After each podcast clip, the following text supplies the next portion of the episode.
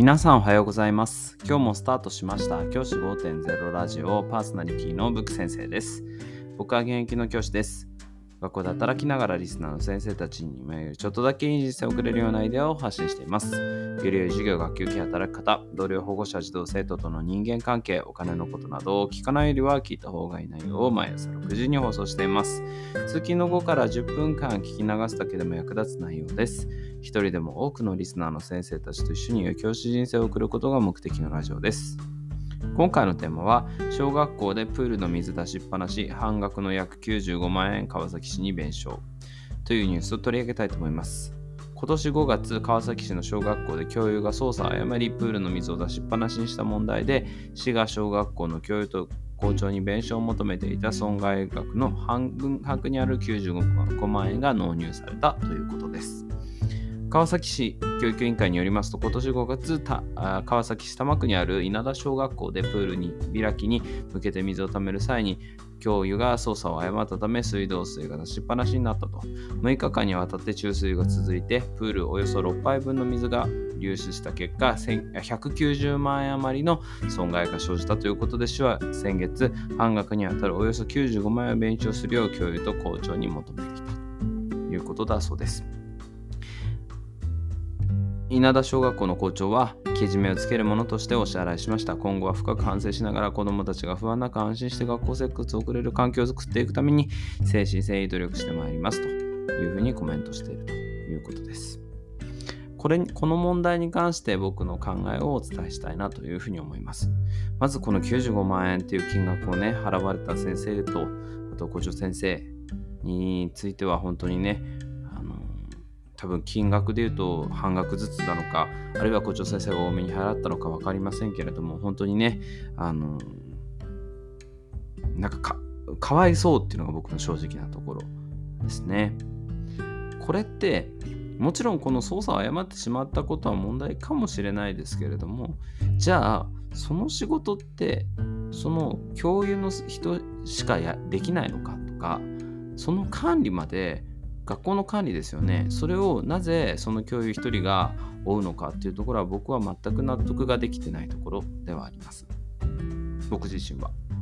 自分がその立場だったらどうだろうなって考えちゃうんですよね。感情論になってしまうんですけど、自分がそのプールを担当する立場だったら、僕はすごくヒヤリハットが多いし、忘れっぽいし、少し多動性が強めの性格なので、忘れちゃうんじゃないかな、同じようなことやっちゃうんじゃないかなっていうふうに思うわけですね。じゃあそんな時に、じゃあその先生だけが見回るっていうシステムだったりとか、その先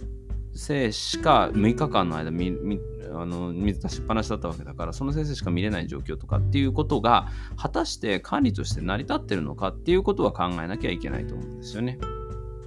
例えば他の先生たちもそこを回るような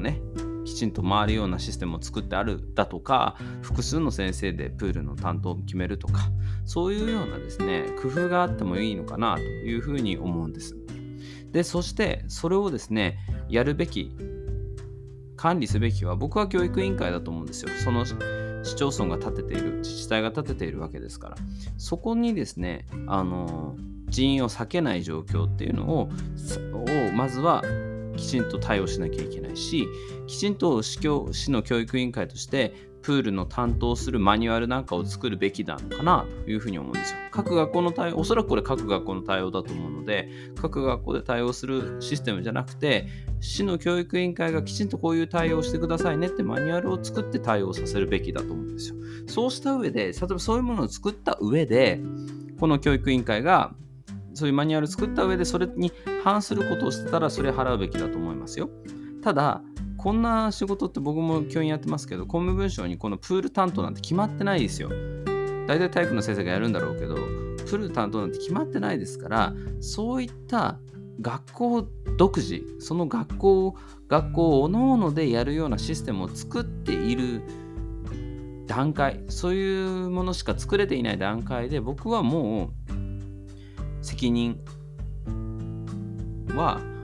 学校にないというふうに感じてしまいます。正直なところ、きちんとプールを管理するのは学校もそうですけれども、教育委員会もそうなわけですよね。例えば学校のプールが壊れちゃった場合って学校として何かできるわけじゃないですよね。お金は全部教育委員会が払うわけですよね。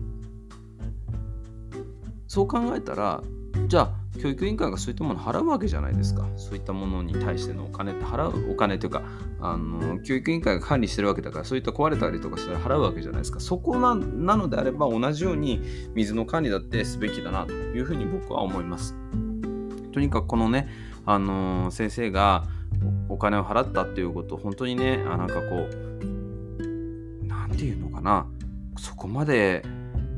僕たちの管轄なのっていうのが本当正直なところです。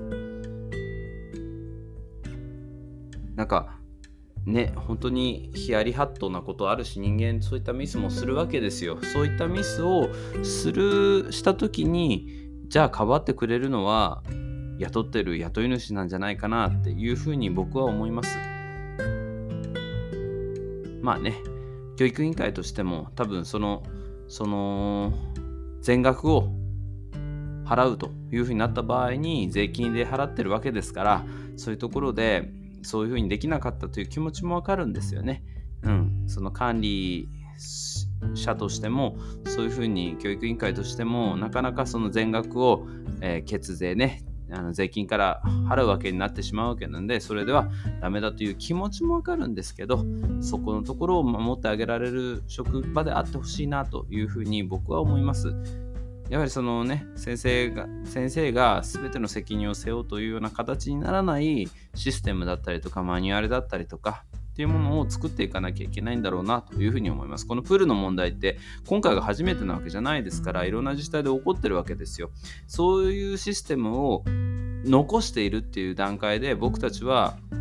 本当に気をつけなきゃいけない、一個人の教員は気をつけなきゃいけないんだなというふうに思います。で、一刻も早くこういったものを一括管理できるシステムみたいなものを作っていくことは本当に休養するところなのかなというふうに思います。ぜひそういったところが、各学校の施設がより先生にも優しくなっていったらいいのかなというふうに思います。じゃあ今日はこの辺で、起立で着席、さよなら、また明日。